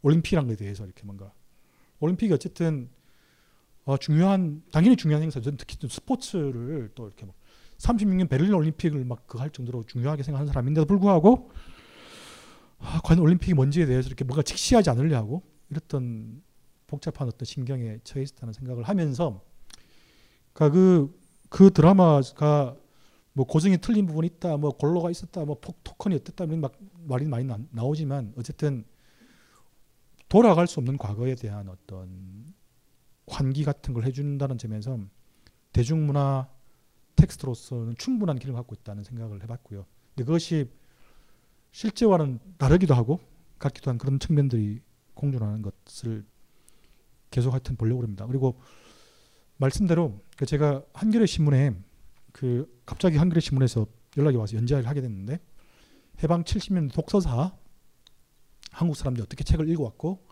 무슨 책을 좋아했고 뭐 이런 걸 쭉 쓰고 있는데 이제 두 번 연말까지 두 번 남았는데요. 근데 이제 재미있는 게 이런 게 있어요.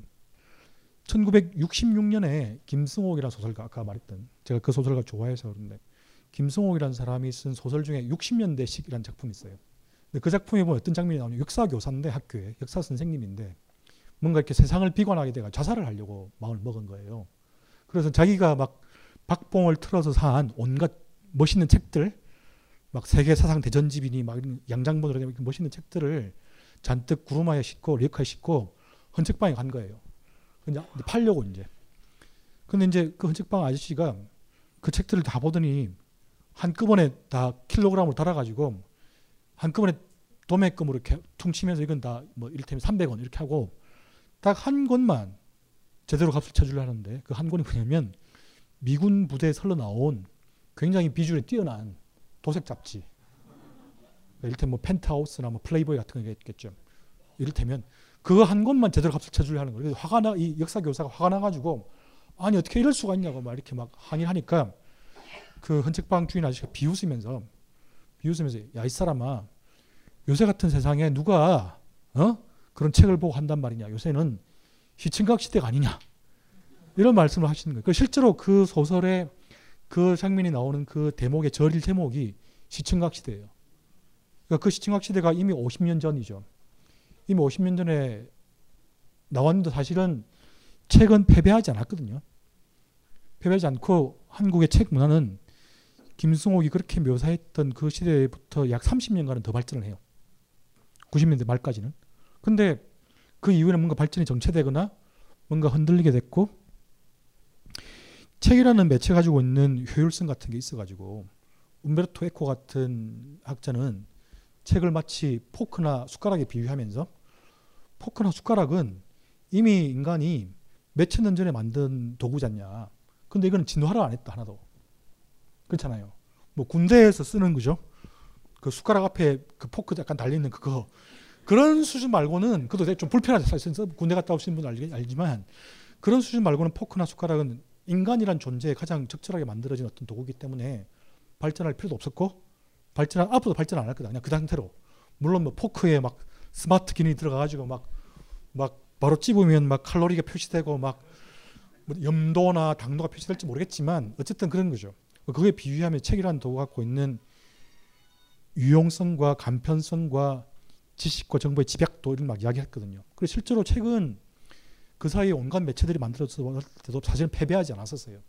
아까 말했던 대로 육십 년대 왜 그런 이야기가 나오냐면 육십 년대라는 시대가 이야기 못했지만 티비와 특히 영화의 전성시대거든요. 한국 영화의. 완전 영화의 전성시대에서 거의 지금보다 더 많이 발전한 영화의 전성시대여서 한 해 약 이백 편씩 국산 영화가 개봉되고 막 그랬거든요. 그랬는데 그렇게 강하고 대단한 매체인 종이책이 말씀대로 스마트폰이라는 강력한 매체가 등장하면서 많이 달라졌어요. 이건 너무 강력해서 이거는 이제까지 인간이 발전시켰던 모든 매체가 다 들어있어요. 책, 카메라, 사진기와 그걸 넘어서는 뭔가들. 그래서, 그래서 사실은 굉장히 위기에 처했고 책의 문화가 위기에 처한 게 사실이죠. 사실이고 그렇기 때문에 어, 이게 단지 책의 위기가 아니고 인문학의 위기, 대학의 위기라는 것들과 약간씩 항목은 다르지만 연쇄 고리를 만들고 있는 위기라고 생각되고요. 그래서 사실은 뭐 제가 다른 종류의 강의를 좀 나가는 게 있는데 뭐 독서 문화와 독서의 방법론 이런 강의로 나가기도 하는데 그때 하는 말은 그런 거죠. 뭐 이런 이야기를 하면서 덧붙이는 게 책 읽기가 참 어려운 활동이어서 의식적인 활동이잖아요. 그냥 티비를 보는 것처럼 긴장을 풀고 머리를 비우고 이렇게 입을 이렇게 좀, 그죠? 입을 어떤 각도로 벌리고 가장 편한 자세로 볼 수 있는 매체가 아니죠. 또 우리가 다들 잘 아시겠지만 몸이 아프다든지 뭐 해외 여행을 갔다 오든지 하는 어떤 공백이 있으면 책을 다시 보려면 잘 안 되죠. 워밍업이 참 필요하고 집중이 필요한 거잖아요. 그 진짜 어렵, 어렵거든요. 그래서 진지하게 사유하거나 깊게 사유하는 문화의 쇠퇴와 분명히 관계가 있는 게 사실이고요. 실제로 학생들을 하고 만나봐도 저 자신도 그렇지만 뭔가 긴 거를 읽는 힘 같은 게 떨어져 있죠. 이건 문학에도 반영이 되어 있습니다. 팔십 년대까지는 뭐 태백산맥, 뭐 토지 같은 장길산 같은 막 십 권짜리, 막 이십 권짜리 이런 책들이 막 쓰여지고 했는데 지금은 한국 소설 자체도요 되게 얇아졌어요. 이 정도만 말씀드리겠습니다. 어, 그 예전에 라디오를 들으면서 가는데 한민복 시인이 새로운 시집인가 산문집 때문에 라디오에 잠깐 출연하셨더라고요. 밤 열 시쯤에 하는 뭐 문화가 산책 이런 라디오 프로그램인데 그 아주 그 시인이 도시에 나왔다. 강화도에 있는 시인이 도시에 나왔다라고 하니까 이제 아마 그 방송 제작진에서는 참으로 그럴듯한 거의 안성맞춤의 질문이 하나 있는 거예요. 그게 뭐냐면 에, 강화도 뻘밭에 이렇게 계신 분이 도회지로 나와서 스마트폰을 보고 있는 버스나 지하철의 사람들을 볼 때 어떤 생각이 드느냐. 좀 답답하고 어, 시의 정신, 향기 이런 걸 잃고 그걸 이렇게 들여다보는 게 좀 안타깝지 않느냐 했더니 한민복 시인은 어, 그래서 아, 시인은 역시 다른 생각을 하고 있구나. 진짜 시인이구나 이런 생각을 하게 됐는데 뭐냐면 전혀 그렇게 생각 안 한대요. 그 한민복 시인은. 그렇게 생각 안 하면서 그 안에 뭔가 절박한 게 있으니까 보겠죠 라고 말을 했어요. 그러니까 우리가 옛날에 신문을 들었다고 훨씬 더 풍요로운 활자를 했다거나 책을 들었다고 훨씬 더 인문적인 책을 읽었다고는 또 말하기도 어렵다. 지하철이나 뭐에서 비좁고 막 한데 거기서라도 뭔가 읽으려고 이렇게 펴고 있으니까 그 스마트폰이 됐든 태블릿이 됐든 한민복 시인이 이렇게 자세히 안 본 것 같아요. 되게 캐, 캔디 앤 크러쉬 하고 있는 건데 캔디 앤 크러쉬 한 다섯 판 하면 목적지까지 가는 건데 거기까지는 못 보신 것 같아요. 어쨌든 이 시인께서는 생각하시기에 그 안에 뭔가 절박한 게 있으니까 쳐다보겠지. 사람이 바보입니까? 라고 말씀하시더라고요. 그 점도 또 새겨볼 만한 말이에요. 우리 선생님 말씀과 또 함 시인의 말씀이 어느 한쪽으로 우리가 선험적으로 스마트폰이 인문정신을 좀 이렇게 잃게 하는 건 틀림없이 맞는 말씀인데 또 이렇게 말한 우리도 집에 갈 때 이렇게 이렇게 또 보니까 점점 멀어지는 게 문제죠. 이게 이게 멀어지는 게 노안 저 끝에 계신 분 질문 그리고 그 다음에 또 질문하실 분 계신가요? 네. 안녕하세요. 어, 저 앞에 질문하셨던 분하고 좀 비슷한 질문이긴 한데요. 그 아까 삼팔육 세대 문화를 얘기하시면서 그 생맥주 문화와 그 또 그 주변부의 문화를 말씀을 하셨잖아요. 거기에서 이제 계층적인 차이가 있다라고 저도 거기에 되게 동감을 하는데 지금 아까 앞에서 질문하신 분이 말씀하신 것처럼 원하고자 하면은 정보를 얼마든지 쉽게 습득할 수 있는 그런 포화 상태인데 오히려 그런 계층적인 심화는 더 심해지고 있다라고 생각을 하거든요. 왜냐하면 예를 들어서 예전에 활자문 할 때는 뭐 조선 중앙 동아 뭐 한겨레 경향 이렇게 해서 선택지가 적었기 때문에 적어도 일정 비율 퍼센티지는 그런 이제 우리가 소위 말하는 뭐 진보적인 성향이라든가 뭐 이런 거에 컨텐츠에 가까이 갈 수 있었는데 지금은 너무나도 많기 때문에 오히려 그 퍼센티지가 점점 낮아지고 있다라고 생각을 해요. 그러면 그 계층적인 심화는 분명 이렇게 그냥 양적인 부분에서 말하자면 정보에 대한 접근성이 그만큼 높아졌으면 문화적인 컨텐츠에 대한 이해력이나 소비력도 그만큼 더 높아져야 된다고 생각하는데 지금 오히려 그런 계층 차는 점점 더 벌어지고 있다라고 생각을 하거든요. 그럼 이거는 양적인 포화 상태에서 점점 반대 성향으로 가는 것이 아닌가라고 생각을 하고 이게 오히려 더 심화될 거라고 생각을 해요. 근데 그래서 이 부분에 대해서 이게 앞으로 좀 더 심화가 될 거라는 부분에 대해서 동의를 하시는지가 궁금하고 이거는 좀 개인적으로 제가 스스로 자기 검열을 할 때 제가 지금 현재 질문드린 이 부분에 대해서 제가 스스로 어 좀 약간 비소적인, 비속어적인 표현으로 하면은 꼰대적인 생각이 아닌가라는 생각도 하거든요. 그러니까 반대적으로. 그래서 이 부분에 대해서는 이제 개인적으로 질문을 드리고 싶습니다. 그러니까 어떻게 답변하는 게 꼰대적인 그런 거죠.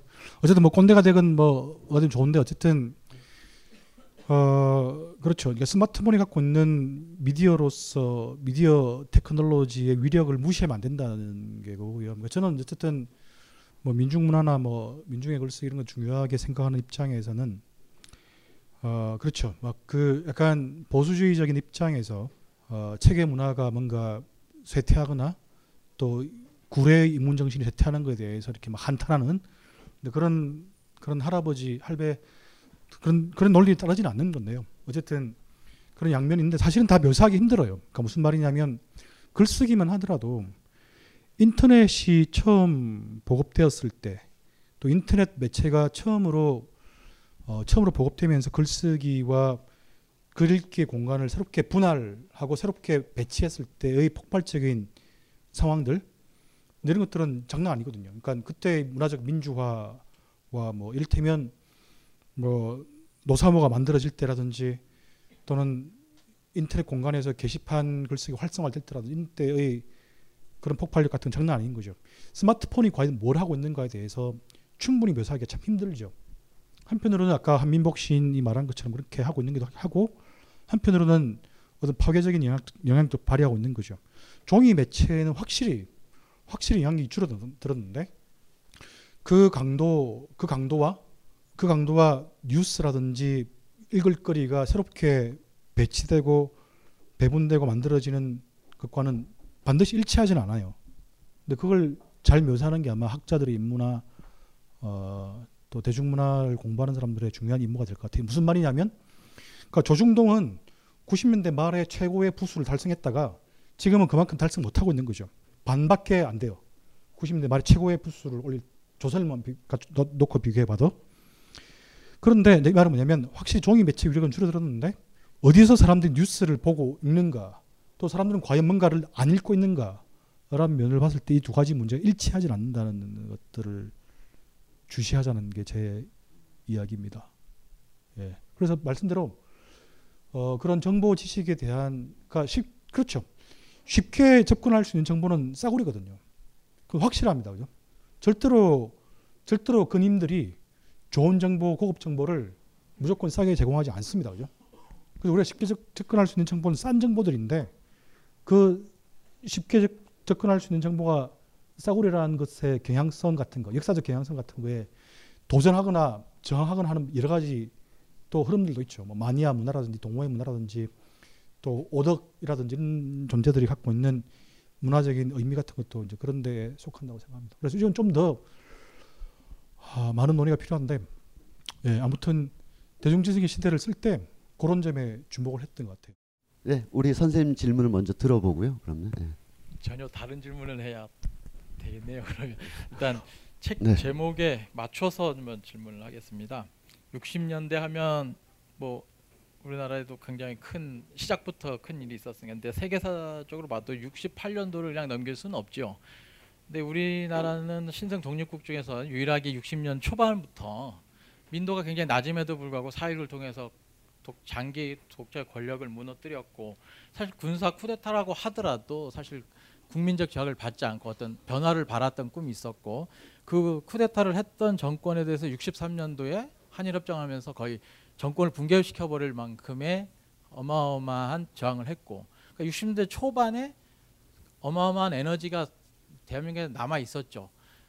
근데 이제 육십팔 오히려 더 늦게 유럽에서 시작을 해서 학 대학생이라든가 또 농자들이 연합해서 육십팔 혁명이라는 수준까지 거대한 뭐 세계사적인 물결을 일으켰는데 우연치 않게 우리나라에는 반대로 그 영향이 동력이 오질 않아 가지고 오지 않았다고 봐야 되겠죠. 좀 조용히 지나가는데 이것은 정권이 안정돼서 그런 건지 아니면 그간 쌓여있던 우리나라의 폭발적인 에너지가 사그라져 버려서 아무런 저항 없이 그 육십팔 년도에는 산업화라든가 어떤 이러면서 도시 노동자가 상당히 늘어나고 있었고 대학생도 뭐 조금이라도 더 늘어나고 있어서 사회적 불만이 이렇게 팽창을 해서 뭐 유럽이나 미국 뭐 남, 남미까지도 벌어지고 있던 이런 세계적인 저항이 왜 우리나라에서는 갑자기 단절돼 버려 가지고 저항도 없어지고 그것이 그 칠십 년대 초반에 유신으로 가면서 아예 뭐 저항 자체가 사라져버리는 시기로 변해버렸는지, 그 육십팔 년도에 우리나라는 어떤 일이 있었는지 좀 궁금합니다.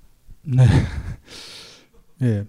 어, 사실 근데 그런 게 저도 궁금했는데요. 그러니까 말씀대로 육십팔, 육십팔 혁명의 기운이 어, 사실상 섬이었던, 그 남한은 일종의 섬이죠.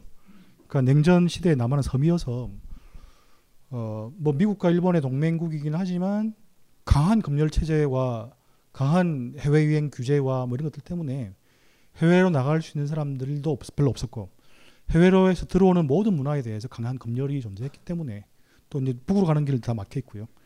그런데 그게 이제 저도 고민되는 문제였는데, 근데 과연 육십팔 혁명의 영향이 없었는가? 그 할 때 육십팔 혁명의 뭐 미국에서나 서구에서의 어떤 문화적인 경향성 같은 건 없었죠. 근데 그럼에도 불구하고 저항은, 그러니까 이제 그 제가 이제 이 책을 쓰면서 또 중요하게 봤던 책 중에 하나가 이제 고원 선생이 쓴 바람의 일기인가 뭐 그런 바람의 제목이, 근데 실제로 이제 고원 선생이 칠십사 년부터 칠십팔 년 정도까지의 일기를 일일이 막 써놨어요. 그러니까 뭐 생활의 자잘한 부분부터 써놓은 일기들이 있는데, 칠십 년 전태일의 죽음은 확실히 엄청나게 큰 충격적인 사건이었고요. 근데 그게 만들어낸 파급 효과가 상당히 사람들을 많이 이렇게 달, 다르게 생각하도록 만들었던 효과가 있더라고요. 그래서 그런 것들, 저런 것들을 볼 때 말씀대로 당연히 육십팔 혁명 본연의 막 히피 반전 막 이런 식의 신사회 운동적인 문화 운동 같은 건 없었지만, 그 기운의 일부는, 그게 일부는 뭐 세시봉이든 뭐 신중현, 신중현의 음악이든 이런 식으로 이렇게 들어온 부분이 없지는 않고, 또 얘기 안 얘기 나오긴 하지만 안 봤지만 육십 년을 못다해서 중요하게 칠십 년대를 쓴 책 중에 중요한 한 꼭지가 스트리킹인데, 칠십삼 년인가에 미국의 대학가에서 번져, 번진 스트리킹, 뭔지, 알, 뭔지 아시죠? 옷을 다 벗고 뛰는 거예요, 이렇게. 갑자기. 근데 그게 이제 저항, 저항 의식을 표현하기 위한 발광이죠, 일종의, 그죠? 어, 다 같이, 다 갑자기 벗고 뛰는데, 근데 그런 문화가 고대 안암역 지금 근처에서 갑자기 안암동 사거리에서 어떤 학생이 어, 뛴 거예요. 그게 갑자기 삽시간에 번져가거든요. 뭐 그런 식으로 어, 그걸 호흡할 수 없었지만 그 어떤 징후들은 이렇게 알고 있거나 느끼고 있었고, 또 한국식의 저항은 칠십 년에서 칠십오 년의 과정들 쪽에서 어, 아까 말했던 대로 요새는 또 그런 게 좀 더 중요하게 보는 것 같은데, 팔십 년 광주라는 거대한 어떤 기점, 계기점을 이야기하지 않을 수가 없지만 칠십 년대 후반 운동과 팔십 년대 초반 운동의 어떤 연결, 연속성 이런 걸 많이 강조하시는 분들도 있더라고요. 예, 강연 잘 들었고요. 앞에 분 질문하고 어쩌면 연결이 될 수도 있을 것 같은데, 그 어떤 오늘 주제인 그 박정희 정부의 어떤 그 정책들하고 문화를 이제 연관해서 말씀하셨는데, 왜 그 박정희의 경제 성장도 그 경제 성장이 맨 처음엔 박정희 정권의 그 존속을 이끌었다가 나중에는 이제 경제가 나빠지면서 종말이 되었잖아요. 근데 그런 그 경제 말고 어떤 교수님께서 계속 말씀하신 그 문화사 측면으로 어떤 문화가 이렇게 변했기 때문에 이제 유신 체제가 종말이 되었다, 뭐 이런 설명이 가능한지 궁금해졌습니다. 뭐 글쎄요, 저희가 주요하게 다룬 그러니까 칠십 년대를 경향신문의 연장 주요하게 다룬 게 역시 부마 사건이었고요. 부마 사건하고 직접적으로 박정희 정권의 몰락을, 몰락의 계기를 이야기해 주는 거죠. 잘 모르겠습니다. 그런 게 참 묘사하기 참 어려운데, 과연 그런 식의 거대한 저항과 또 뭐 혁명에 가까운 어떤 민중의 봉기와 이런 것들이 언제 어떻게 가능해지는가, 그걸 예측하기도 힘들고 그것을 가능하게 만드는 여러 가지 조건들, 뭐 경제를 중요시하는 분들은 칠십 년대 말에 어려워진 경제, 경제적 상황을 많이 이야기하죠, 당연히. 또 실제로 그랬고, 칠십팔 년에 칠십구 년 사이 좀 그랬고, 또 이제 부산에서는 뭐 김영삼 총재의 제명 뭐 이런 걸 직접적인 유인으로 꼽기도 하고요. 그래서 사실은 잘 모르겠는데 어 뭐 문화사를 연구하는 사람으로서는 거시적인 차원에서 또 어 어떻게 책을 쓰냐면 거시적인 차원이나 또는 더 장기적인, 더 저 중기장기적인 차원에서 박정희 정권 하에서도 만들어지고 있던 민중의 지적 역량이라든지 뭐 저항의 의식이라든지, 대학생들이 뭐 이를테면 칠십 년대 중반이 되면 대학생들 읽는 책이 달라지기 시작하거든요. 이를테면 갑자기 리영희나 조세희 선생이 쓴 책들이 그전에는 나오지도 않았고 뭐 없었는데 등장하더니 검소로 지정되자마자 나오자마자 검소로 지정됐는데도 불구하고 대학까지 널리 읽히고 또 잡지나 신문의 담론 도모가 변화하고 이런 것들이 이런 것들이 우리가 문화사를 하는 사람의 입장에서는 주목할 수밖에 없는 변화라고 이야기를 해야 되겠죠. 마지막 네 앞에. 아, 저는 그 앞에 분들 기술 발전하고 연결해서 질문하셨는데 비슷할 것 같은데요. 저는 근데 기술이 발전된 것들이 대중지성이 발전할 수 있는데 기여하는 기여할 수 있는 부분들이 있다고 생각을 하거든요. 근데 중요한 거는 저희가 시간적인 여유가 없다 보니까 아무래도 그렇기 때문에 찾으면 분명히 더 알아보거나 더 배울 수 있는 어떤 창구들이 많아졌는데 그걸 못하는 거잖아요. 근데 음, 그런 시간적인 여유가 부족한 것들이 뭐 이제 지난주나 지지난주 강의에서 들었던 것처럼 사회적인 연결, 연결단위? 어떤 그런 유기적인 연결 이런 것들의 부족으로 이어진다고 생각을 하는데 그렇기 때문에 응답하라 시리즈에 대한 폭발력도 그게 정말 기본적으로 저희가 가지고 있는 가족과 친구밖에 없다 보니까 공감대를 형성할 수 있는 게 그래서 그런 쪽에 코드만 답습되고 있다는 생각이 드는데요. 근데 이제 그런 상황에서라면은 앞으로도 계속 경제는 복잡해질 거고 그런 어떤 세계화의 흐름 속에서 지금 뭐 티피피나 이런 것들이 계속 생기고 나고 있는데 그런 어떤 거대 환경의 영향이나 이런 것들이 더 압박해 올 거고 그럼 더 여유가 부족해 올 수도 있는데 그렇다면 대중지성이 성장하는 데 속도가 또 저하될 수가 있는 거잖아요. 그럼 이런 상황에서 뭐 말씀하신 어떤 그러니까 우리가 음 뭐 팔십 년대나 그런 때 이제 해왔던 자생적인 어떤 혁명이나 이런 것들을 통해서 문화적인 전환을 하는 것이 지금 또 앞으로 저희가 이제 가능하게 그걸 만들 수 있는지 그런 가능성에 대해서 저희, 저는 아직 그런 게 제일 보이지 않다 보니까 의구심이 들고 회의적인 생각이 들기 마련인데 그런 어떤 혁명의 가능성에 대해서 혁명의, 혁명이 일어날 수 있는 그런 형태라던가 혹은 저희가 해야 할 일 아니면 그런 가능성 어떻게 생각하시는지 좀 듣고 싶습니다. 해야 할 일. 예. 예. 마지막 질문으로 아주 적절한 것 같네요. 그 얼마 전에 재밌는 현상을 현상이랄까? 그 재밌는 걸 발견했는데요. 그 뭐 특정인을 거명해서 좀 그런데 그 아프리카 청춘이다. 또 천 번을 흔들려야 뭐 성인이 된다가 어른이 된다는 책을 쓰신 분 있잖아요. 그 선생님께서 또 새로운 책을 한 권 내셨더라고요. 그게 뭐 어, 웅크린 때도 아름답다는 것 같은 뭐 웅크린 시간도 아름다운 시간이다 그런 식의 제목이고 또 이제 그 전편과 비슷한 약간 달달한 그런 내용 또 이제 뭔가 이렇게 멘토를 하는 그런 내용이더라고요. 근데 이제 되게 웃겼는데 제가 두 군데를 봤는데 네이버랑 알라딘 책 파는 데에서 봤는데 엄청난 욕이 욕 또 그런 욕이 없는 욕을 막 그 그 교수님에 향해서 막 달아놓은 거예요. 이렇게 뭐 금수저가 뭐 흙수저에게 하는 말이구나, 뭐 종이 가깝다, 뭐 집어치워라, 뭐 쓰레기, 뭐 이런 게 쫙 달려 있어서 실제로 관찰을 해보면 이천칠 년도에 아프니까 청춘이다 나왔을 때의 그 폭발적인 그 책에 대한 소비 이런 상황과 많이 달라진 거죠. 뭔가 담론적 지형이 변했고 올해 나와서 유행한 말 중에 헬 조선, 흑수저, 금수저 같은 말은 되게 엄청나게 강력한 언어 표상이어서 이거 보면 그 조선 조중동 잘 안 보시죠? 조중동 같은 데 보면 그 말들을 극복하기 위해서 되게 노력해요, 진짜로. 진짜로 그 말들을 자기들이 인용할 수밖에 없는 그 프레임 너무 강력하기 때문에 그 강하고 그 프레임은 사실은 되게 다른 거죠. 신자유주의의 핵심 이데올로기는 뭐냐면 자기 책임론, 자기 책임론과 능력주의잖아요. 네가 공부를 열심히 안 해서 그렇게, 그렇게 살고 있다든지 네가 노력, 노력하면 잘 살 수 있다든지 이 식의 자기 책임론이 핵심적인 이데올로기인데 흑수저론이나 헬조선 같은 담론은 그런 것에 대해서 강하게 타격하는 어떤 단어들이잖아요. 그래서 어쨌든 뭐 어떤, 어떤 형태의 문화적 전환이 어떤 식의 저항을 통해서 가능할지 잘 모르겠죠. 잘 모를 수밖에 없고 그게 이제 이를테면 막 삼팔육 세대들은 그럴 수밖에 없거든요. 왜냐하면 자기들 경험한 게 그거고 또 그걸 통해서 실제로 사회가 변하는 걸 봤기 때문에 그런 식의 저항이 가능해서 그런 식의 저항만이 마치 뭔가를 일수인 것처럼 착각하게 되는 경향이 있는데, 근데 사실은 그 삼팔육 세대들도 팔십육 년, 어, 팔십육 년이란다. 이천팔 년에 촛불 집회가 일어난 것을 봤을 때 되게 충격도 받고 많은 깨달음도 얻고 또 그것이 갖고 있는 문화적, 역사적 의미에 대해서 되게 많이 고민을 많이 했었거든요.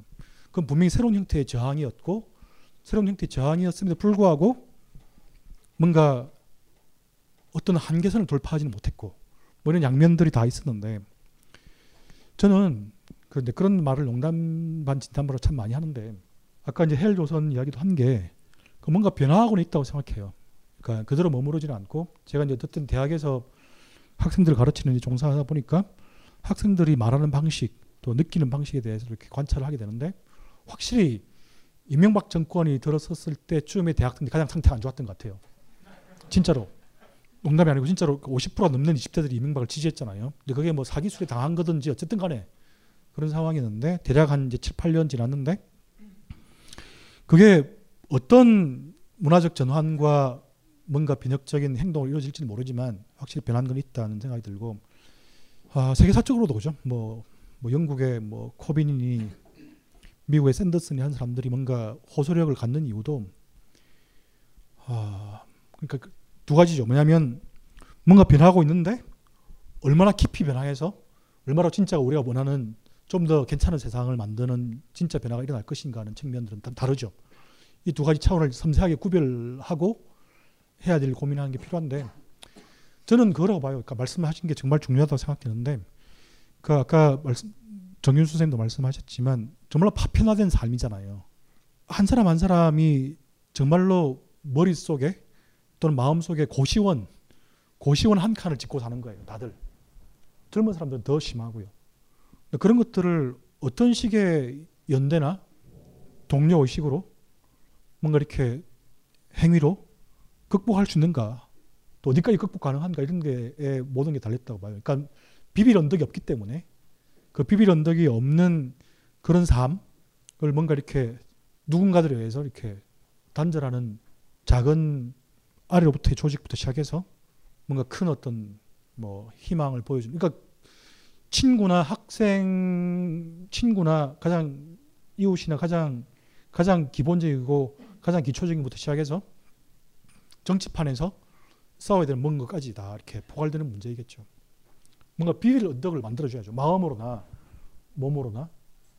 그 어, 말씀 듣다가 이렇게 생각나는 게 있는데, 한 이, 삼 년 전에 어떤 분하고 얘기하고 또 그 관련된 글을 보니까 어떤 요즘 논객이라는 말을 많이 썼었지 않습니까? 과거에는 뭐 비평 뭐, 뭐 이렇게 논객이라고 얘기되는 삼십 대 내외 어떤 분들의 글들을 보면서 이제 아까 저 끝에 계신 선생님께서 표현해줬던 우리 둘이서 지금 꼰대 노릇을 하고 있는 건데, 그 삼십 대 내외의 논객 분들이 어디서 이제 인터뷰한 거 보니까 자신의 그 글쓰기에 가장 큰 영향력을 미친 분이 이제 예를 들면 강준만 선생님이나 진중권 선생님이나, 그래서 어 그럴 수 있죠. 또 유시민 선생님이나 홍세화 선생님이나 그럴 수 충분히 있는데, 그러니까 말하자면 꼰대스럽게 표현한다면 왜 도스토옙스키나 뭐 이런 사람이 아니고 진중권, 강준만일까라는 질문도 가능하다라는 겁니다. 그러니까 강준만, 진중권 이런 분들의 지적 투쟁이나 노력, 그 실력을 평가절하해서가 아니라 그 구십 년대 교육과 논술 세대에서 익혀진 어 이렇게 담론 담론 따라가기, 담론 따라가기, 유행 담론 따라가기가 좀 더 이 다른 사회적 현상과 맞부딪히면서 일종의 그 이렇게 이기는 체험이 한번 사회적으로 있어야 이걸 한번 싹 넘어가는 건데, 예를 들면 아까 말씀 주셨던 뭐 이게 육십 년대의 많은 분들이 그 김현 선생님도 어느 글에선가 어, 내 나이는 사월 십구일에 멈춰 있다. 나는 내 나이는 스무 살 사일구 때에 멈춰 있다라고 말했 말씀하셨던 걸로도 기억이 나는데, 그러니까 육십, 칠십 년대에 문단을 이끌었던 분들이 되게 사일구라는 제한적이나마 해일처럼 밀어닥쳐서 어떤 그 오일육으로 제한됐고 다쳤지만 그래도 승리의 체험이 막 모두가 집합적 감수성으로 가지고 있는 것이고, 또 팔십칠 년 내외의 어떤 체험을 가졌던 분들은 그때 멀리 있었던 바리케이트 가까이 있었던 간에 그 거리와 광장에서의 일종한 일종의 승리의 체험들이 저마다 조금씩 가져가서 글도 쓰고 삶도 살고 하는 건데 아까 그 촛불 시위 말씀하셨습니다만 거기서 해일이 한 번은 넘어갔어야 된다. 해일이 한 번은 넘어가서 뭐 청와대까지 누가 진격할 수 있겠어요? 뭐 그런 구체적으로 청와대 어디까지 가자 그런 뜻이 아니라 아, 이 정도면 우리가 역사에 오는 문턱을 한 번은 넘어섰다라는 그런 그 세대에게 그 세대에게 그러한 체험이 집합적으로 공유될 때 새로운 글도 나오고 새로운 사유도 나오고 그렇게 되는데 그렇게 안 넘어가고 마치 파도가 이렇게 넘, 넘을락 말락하다 다시 되돌아오면 계속 앞선 세대의 그 논객이나 문장가의 글에서 안티고니스트처럼 글을 쓰거나 사유하게 되는 정도에 머무르지 않을까 그런 이야기를 했던 게 좀 기억이 납니다. 선생님 이렇게 마무리해도 되겠습니까? 네.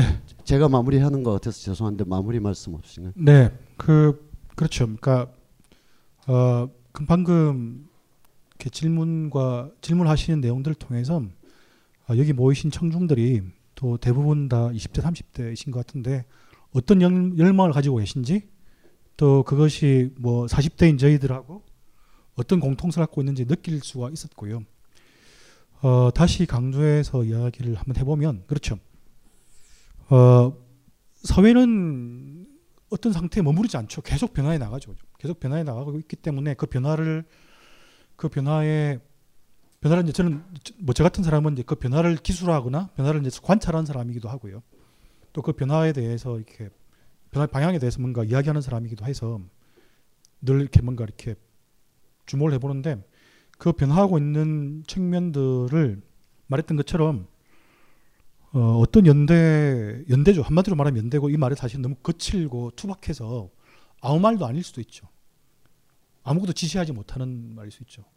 그러니까 이제 송곳이라는 드라마가 너무나 어, 재밌고 중요했는데 제가 볼 때는 노동운동을 다룬 티비 드라마로서는 그 최초 아닌가요? 라고 싶은데 시청률이 바닥이었다 그러더라고요. 너무 너무 진지하고 부담스러워서 보기가 힘들어서 바닥이었다 그러는데 근데 그 작품이 중요한 이유가 그런 것 같아요.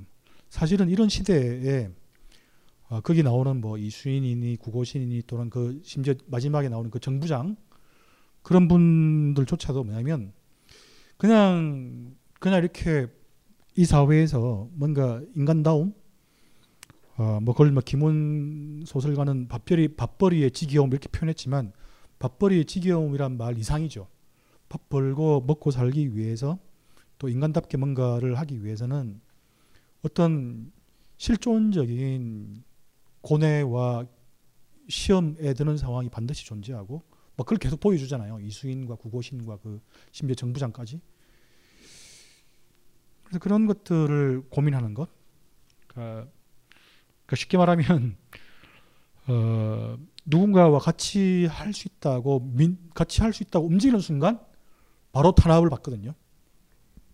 바로 가만두지 않죠. 바로 그냥 그냥 그냥 한 명 한 명의 개별차로 국으로 그냥 주는 거 먹고 살면 되는데 그게 아니라 하는 순간 바로 뭔가 이렇게 탄압이 들어오는 그런 사회로 만들어져 왔고 그게 이명박과 어, 그 이후에 권력이 만들어온 삶이잖아요. 그런 것들을 한번 생각해 보면 좋겠고요. 어, 뭐 이건 뭐 여러분들한테 제가 꼰대스럽게 말하는 게 아니고 우리 자신 그렇죠. 대학 사회가 얼마나 황폐화되어 있는가를 늘 고민하고 생각하는데 예, 근데 그런 문제를 이야기할 수 있어서 육십 년대라는 걸 소재로 이야기했기 때문에 어, 더더욱 하필 또 육십 년대 이야기하면서 우리 사 일구를 너무, 너무 많이 이야기한 것 같은데 그래서 어, 뭐 이런, 이런 말이 있죠. 뭐 이렇게 모든 세대는 저마다의 봉기가 필요하다. 그러니까 무슨 말이냐면 그런 걸 그런 게 없으면 실제로 주체로서의 세대를 못 이뤄내는 거죠. 그냥 이렇게 묻혀가는 거죠. 그냥 묻혀가고 남이 만들어놓은 질서를 따라가게 되는 건데 그런 생각을 하면서 예, 뭐 이런 자리 나오신 분들은 이미 어, 그런 것들을 몸으로 만들기 위해서 이 하루에 귀중한 시간, 세 시간, 네 시간을 이렇게 공부하는 데 쓰시는 거잖아요. 그 여러분들이 이제 이 소위 대중지성 또 만약에 대중지성이라는 게 제가 아주 규범적으로 쓴 개념인데 이런 게 만약에 어떤 조금이라도 진리를 내포한다면 그런 게 잘 부합하는 어떤 주체, 또 얼마 남지 않은 한국 사회의 어떤 희망, 그런 게 아닌가 생각해 봅니다. 네, 감사합니다. 네. 그, 아, 아, 제가 오해가 있을 것 같아서 십 초만 쓰, 쓰면 그런 대화를 나눴던 분이 지금 마지막에 그 자기 시대 자기 언어와 자기 봉기 말씀해 주셨는데, 저와 그런 대화를 나눴던 분도 진중권 선생이었습니다. 그러니까 그분은 왜 나를 존경하냐, 왜 내 영향을 받냐, 그걸, 그걸 즐거워하실 타입도 아니고 원래 스타일이 그렇잖아요. 그러니까 어, 자기 세대에서 이기는 경험을 해야 자기 언어와 자기 스타일을 가지고 가는데, 그렇지 않으니까 자꾸 강준만, 진중권, 글쓰기, 흉내내기, 따라하기 자꾸 되니까 이게 아주 협소한 농객시대로 된 게 너무 지적인 허약함으로 지금 가고 있다. 본인이 그런 안타까운 얘기, 표현을 했다는 걸 이렇게 말씀드리고요. 다음 주에는 지금 이제까지 오셨던 분들과는 전혀 다른 분이 노, 놀라운 이야기로, 아니 저 얘기와 저 얘기가 왜 맞는 거지? 이게 어울릴 수 있는 조합인가? 아, 이런 이야기로 다음 주에 이렇게 준비하도록 하겠습니다. 네, 수고하셨습니다. 고맙습니다. 이 강의는 벙커원 어플에서 동영상으로도 시청하실 수 있습니다. 벙커원, 벙커원, 벙커원 라디오.